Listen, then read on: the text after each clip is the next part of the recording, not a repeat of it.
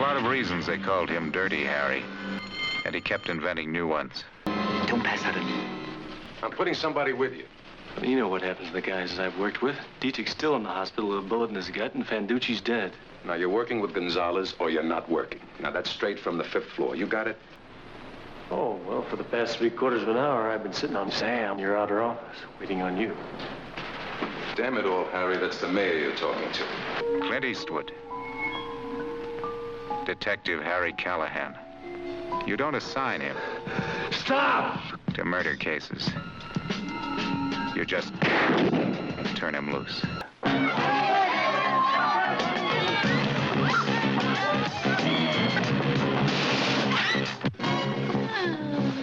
Lou Guzman, narcotics king. What's up? J.J. Wilson, well-known pimp. There are killers on the loose, dressed like cops, and they always use a magnum. You and your partner are back on homicide.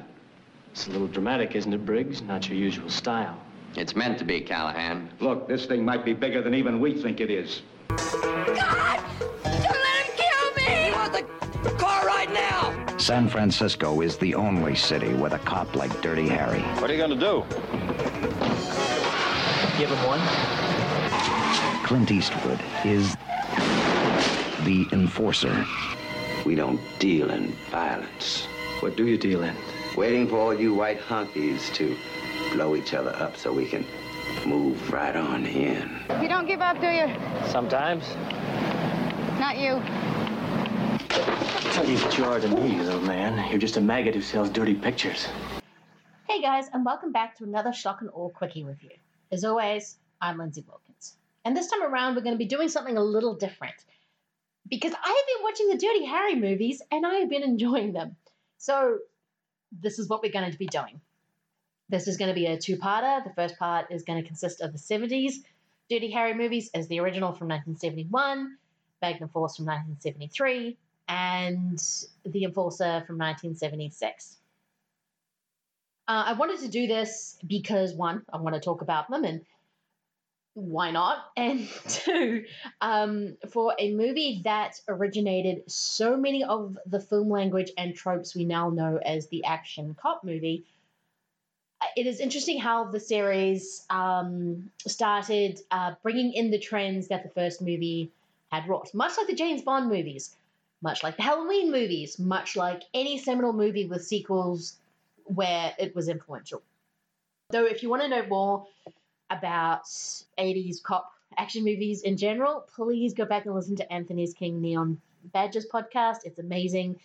Uh, Anthony King is not just sad 70s dramas, he is also all about the 80s action police uh, movie. In fact, I think he's actually starting to write about the Neon Badges as well, uh, which I think he might be doing on an F this movie. But if not, go read his column anyway because he's an amazing, amazing writer. But first of all, we will be getting in to the first Dirty Harry. I know what you're thinking, punk. You're thinking, did he fire six shots or only five? Now, to tell you the truth, I forgot myself in all this excitement. But being this is a 44 Magnum, the most powerful handgun in the world, and will blow your head clean off, you gotta ask yourself a question. Do I feel lucky? Well, do you, punk? Yeah, the first Dirty Harry is amazing. I this is the only one I had seen previous, uh, which I loved but didn't. No, scratch reverse that.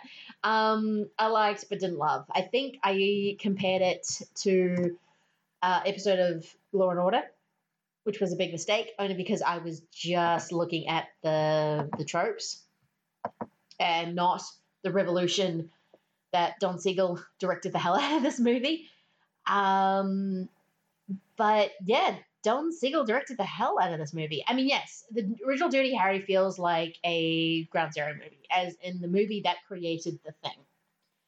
Um, it also feels like an old man has walked out into his porch and realized there's been a sexual revolution and he has not been invited and is now pissed.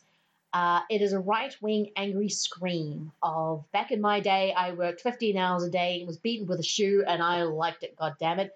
kids these days. But as I said before, Don Siegel directs the hell out of it. Uh, Harry Callahan feels so out of place in the sun drenched, youthful San Francisco. And in almost every scene, uh, Siegel shows off every glorious curve of this city, and it looks beautiful, especially with that Lalo Schifrin score. Sam Pratt has never looked better.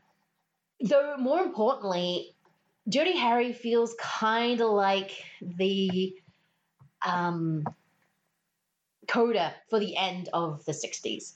It's a moment of its time. Scorpion, played by Andrew Davis, uh, bug, uh, bug-eyed da- Andrew Davis, who was perfect uh, practice for when he will go to Hellraiser a decade and a half later, is a representation of the Zodiac Killer, the Manson family, maybe even the Boston Strangler. It is a really, it's kind of the emergence of the 70s serial killer. And the reason why I was watching Dirty Harry and rewatching Dirty Harry in the first place was because um, I was reading Quentin Tarantino's Cinema Speculation, which is very good. He's still being Quentin Tarantino, but he does know his stuff. And he sort of makes the point that even though, yes, Dirty Harry is a reaction to the youthful liberal, it is also a movie looking at these kind of new crimes. I disagree with in the sense because the supposed new crimes are coming from the youth. Charles Manson's was the murders, the Tate and LaBianca murders, are considered the end of the 60s, the end of free love, uh, love the one you with, and anti-war, which which was what the boomers purported, even if it may have been a hustle, but it is that's kind of how they were sort of seen. And Harry Callahan's whole thing is why can't I just punch a hippie in the face? That's what he wants to do. I mean, it's shown in that amazing, wonderful opening scene when the guy, I think, is robbing the bank and he's just holding the gun and that famous line, Have I shot, you know, I've got the biggest gun, the Magnum 44 or whatever. Yeah, because I know guns. Um, have I shot five or six?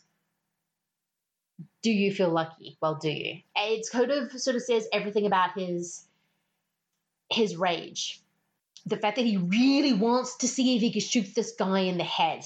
Uh, it is all about, you know, why can I, can, why am I being stopped from committing police brutality? And I don't understand the youth, and I just want to shoot them in the head. That is kind of it. Um, but the way, so this movie is all about how Siegel directs. I mean, there are some amazingly gorgeous moments especially when Harry Callahan's running toward that uh, massive cross. I think it's in Golden Gate Park. Um, it is, yeah, it's it's it's incredible. But there's a way that Don Siegel uses violence. It's kind of similar to, say, how Sam Peckinpah would, but with Siegel, it's always kind of used as punctuation. It's never really a set piece. It's just very sudden and very shocking. And that film language has translated through uh, f- down through film since, even if it sort of turns more into a set piece.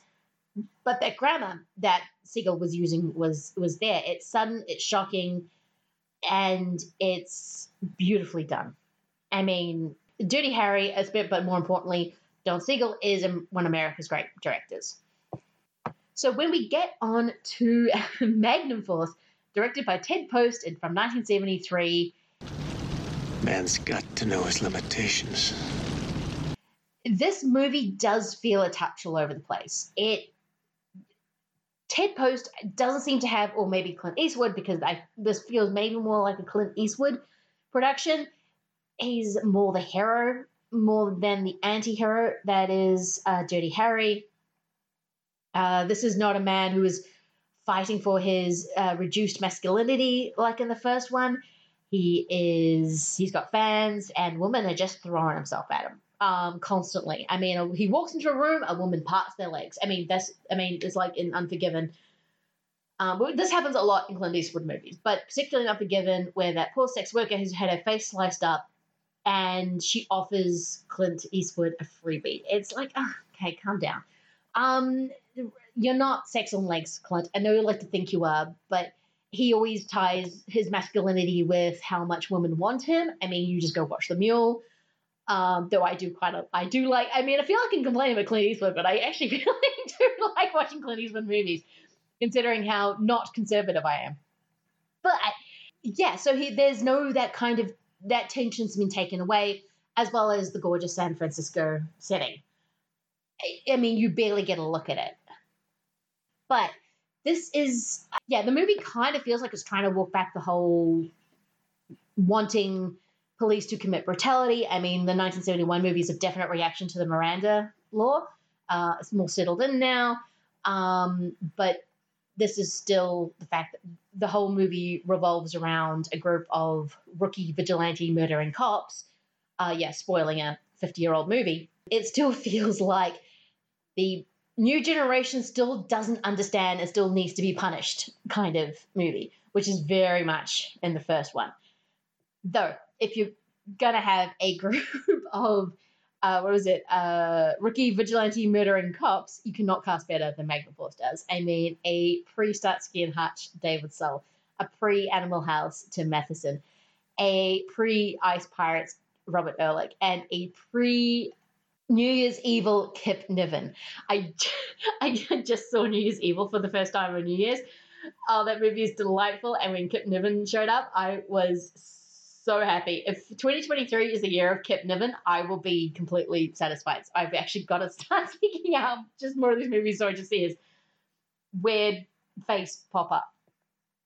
But you can, with Magnum Force, you can kind of see the exploitation era, the 42nd Street era of movies kind of creeping in.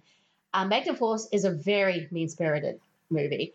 Very. Um, but it is a touch um, all over the place. It's more, it's actually if Don Siegel was using violence as a punctuation, this is much more the set piece, and it can get very goofy.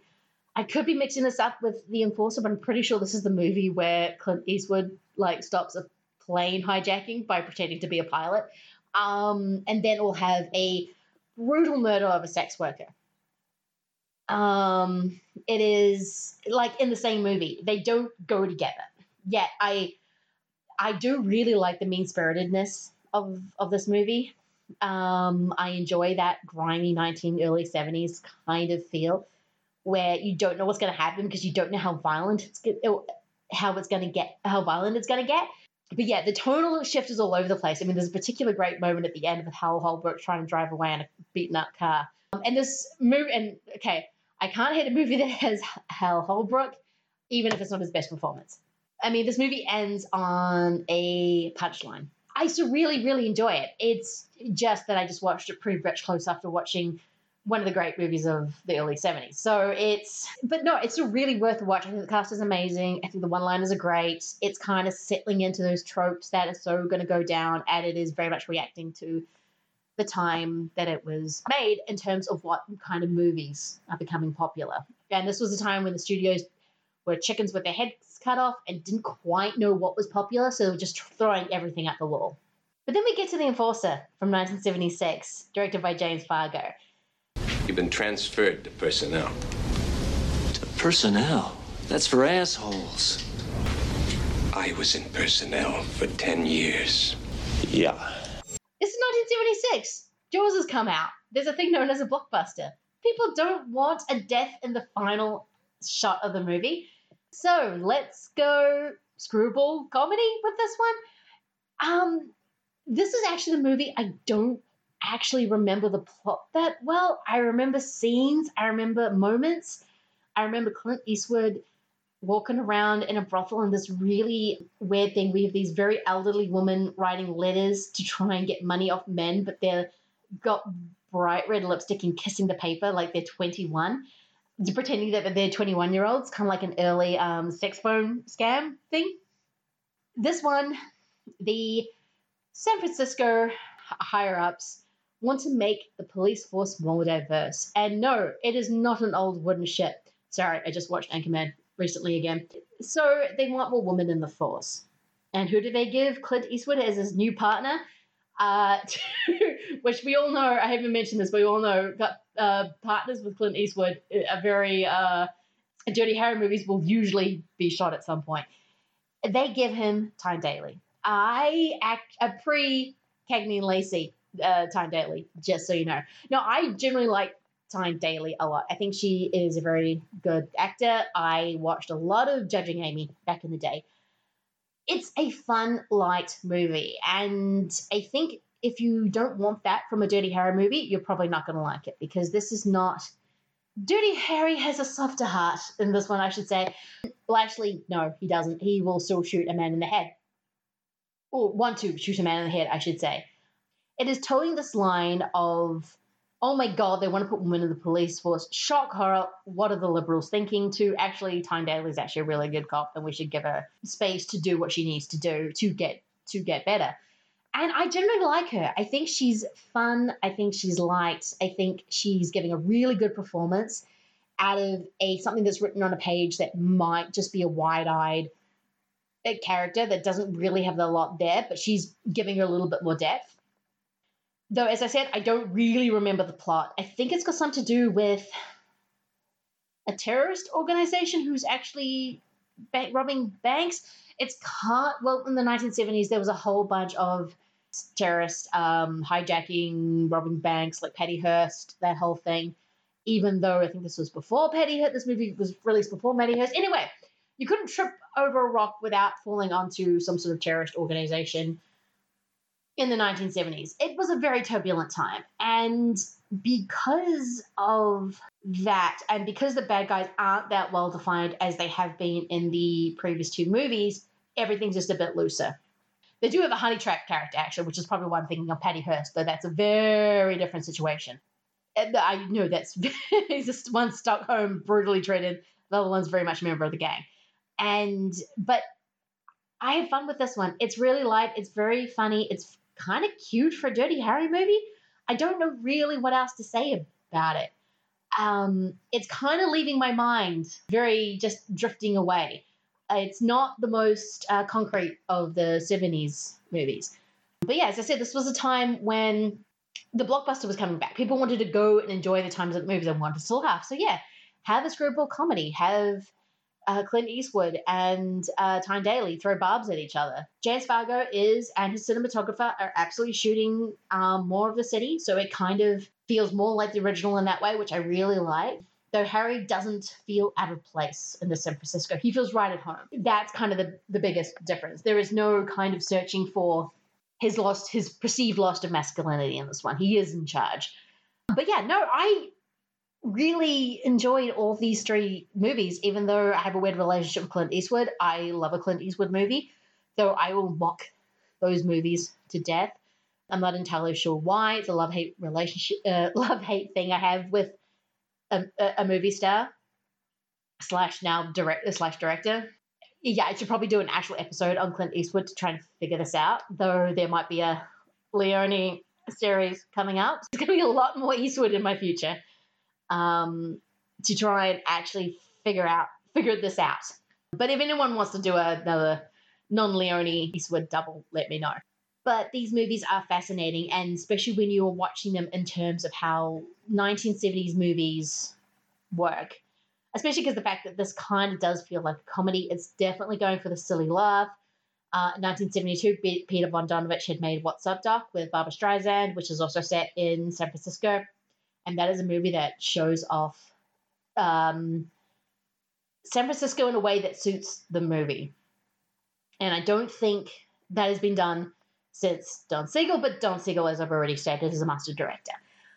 But yeah, I really like it. I'm really looking forward to getting into the 80s because the 80s was so much about the Reaganism 80s action police movie. And I think it's going to get more fascinating while the 70s was all over the place because it was just everything was in flux.